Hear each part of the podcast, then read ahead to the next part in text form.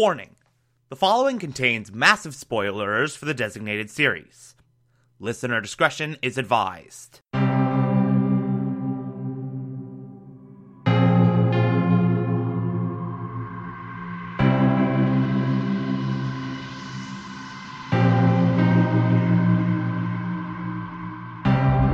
You're listening to the Television Archive, the show where we, the television loving hordes of the internet, take a deep dive into what used to be in our beloved medium. My name is Thomas Michael Clark, and this is Mr. Robot.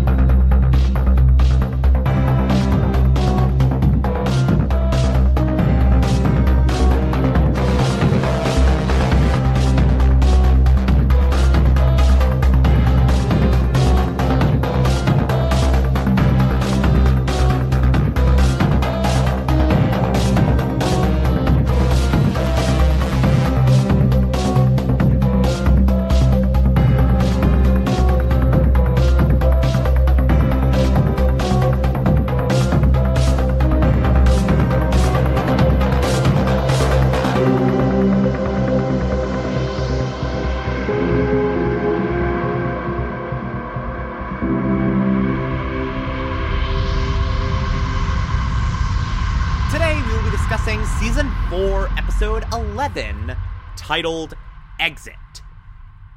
Okay, so this is where it gets weird.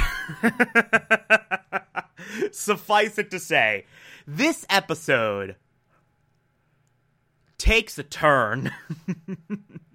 Mr. Robot takes like a hard left into some very unexpected and really phenomenally handled territory in a very spectacular way that only Mr. Robot can really get away with.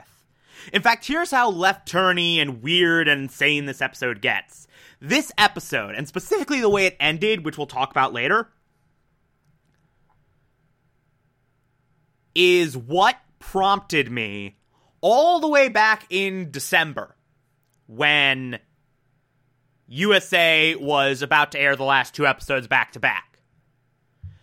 Uh, it prompted me to tweet out that based on this episode in particular, the finale of Mr. Robot would either be, quote, fucking transcendent or total dog shit. Now, without spoiling anything, it became the former. Very much so, and we'll talk about why it became the former later on in the week as we get closer to the bitter, bitter, bitter end. But man, like, back when this episode first aired and I first watched it, the credits rolled and I was scratching my head like, what is going on? What has this turn become? But okay, I'm getting way, way ahead of myself. So, this episode, let me put it this way.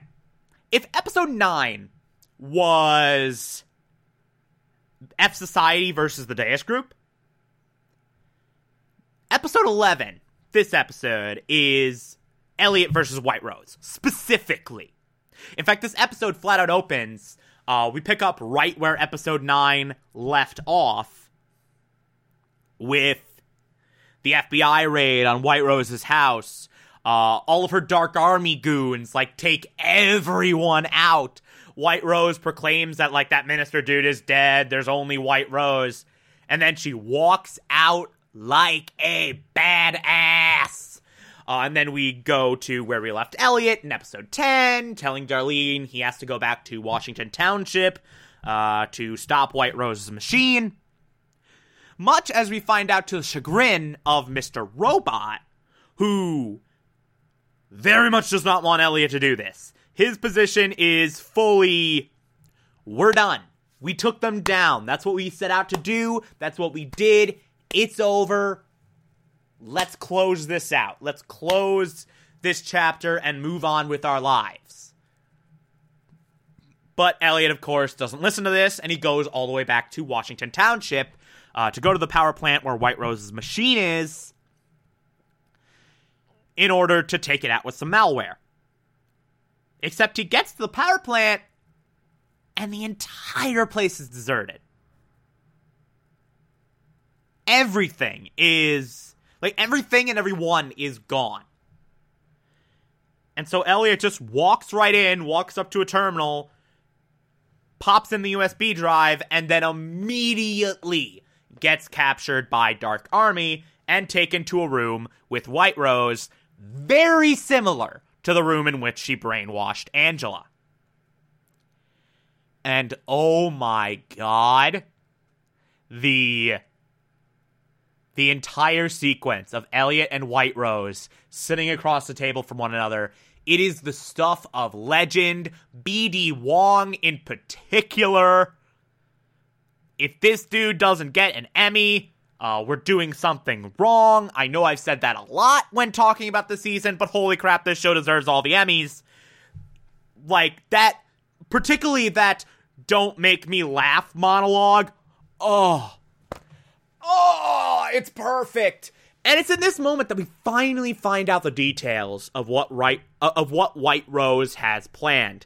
So all of this, everything we've seen from E Corp to the Dark Army to the Deus Group, all of it has been for this machine, which is the prime focal point of a batshit crazy plan from White Rose to transform the world into the ideal version of itself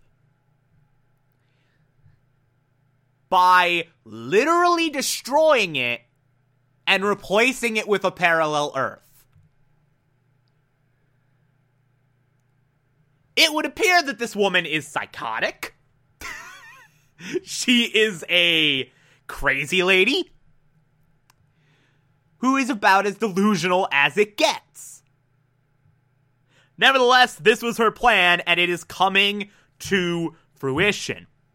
Uh, and we get this amazing philosophical debate about the merits and faults of humanity, why they should or should not be destroyed or overwritten by this idealistic parallel Earth that's in White Rose's head.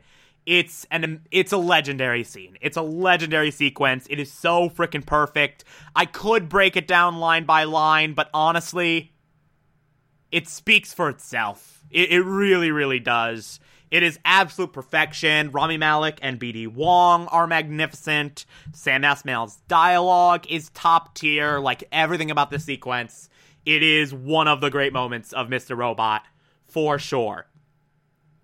And then alarms start going off, lights start blaring because there is a meltdown in the nuclear power plant because of all the power that's been diverted to White Rose's machine, which she turned on. As soon as the machine turns on, she pulls out a gun and kills herself, shoots herself right in the head. Bye bye, White Rose. And then Elliot and Mr. Robot try to stop the meltdown.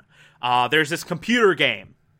One of those Oregon Trail, you have this th- this thing in front of you. What do you do? Blah blah blah blah blah and we get this really tense sequence of Elliot trying to play the game because he figures out it's an override to shut down the machine. And it's a really cool, very poetic, very beautiful sequence. And it, I love everything about that as well. He's able to shut down the machine. I, I, I love. Let's just take a moment and appreciate how this game is architect literally the whole decision, the core decision of the game, is whether to leave your friend, this Earth, alone and go to a new Earth, or stay with your friend, this Earth, and take your chances. And Elliot does the whole stay thing after his first failed attempt, like it, it, it's so cool. Like Esmail, what a genius, man! What a freaking genius. But after they shut down the reactor, it's too late. Uh, they stop the meltdown, but it's too late. The plant's already collapsing around them. And so they just sit down and wait for the end, and you get this nice react, uh, this nice interaction between Elliot and Mr. Robot. Uh, the I love you, I love you too. Elliot tells Mr. Robot, exciting times in the world.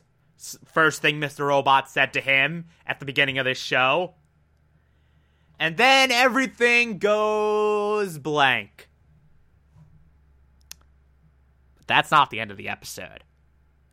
We then emerge in an alternate universe with another Elliot whose life seems to be perfect and boring. Wakes up, puts on his records. Uh, he's semi stable. He's the CEO of Allsafe. He's about to marry Angela, who is alive. His father is alive and probably didn't molest him. Like, everything seems to be perfect, and there's so many other weird things about this universe.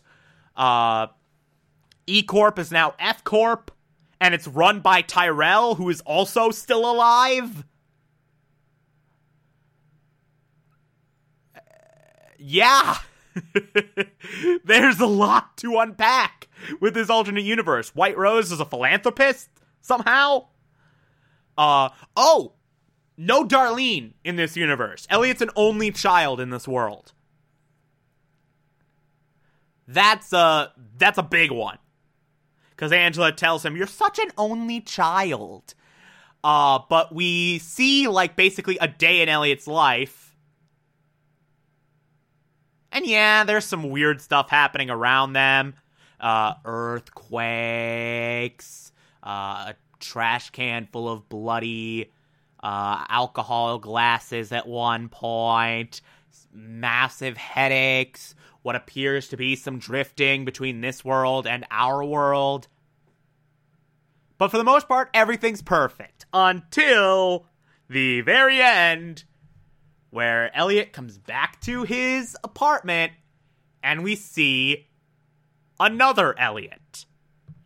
Our Elliot.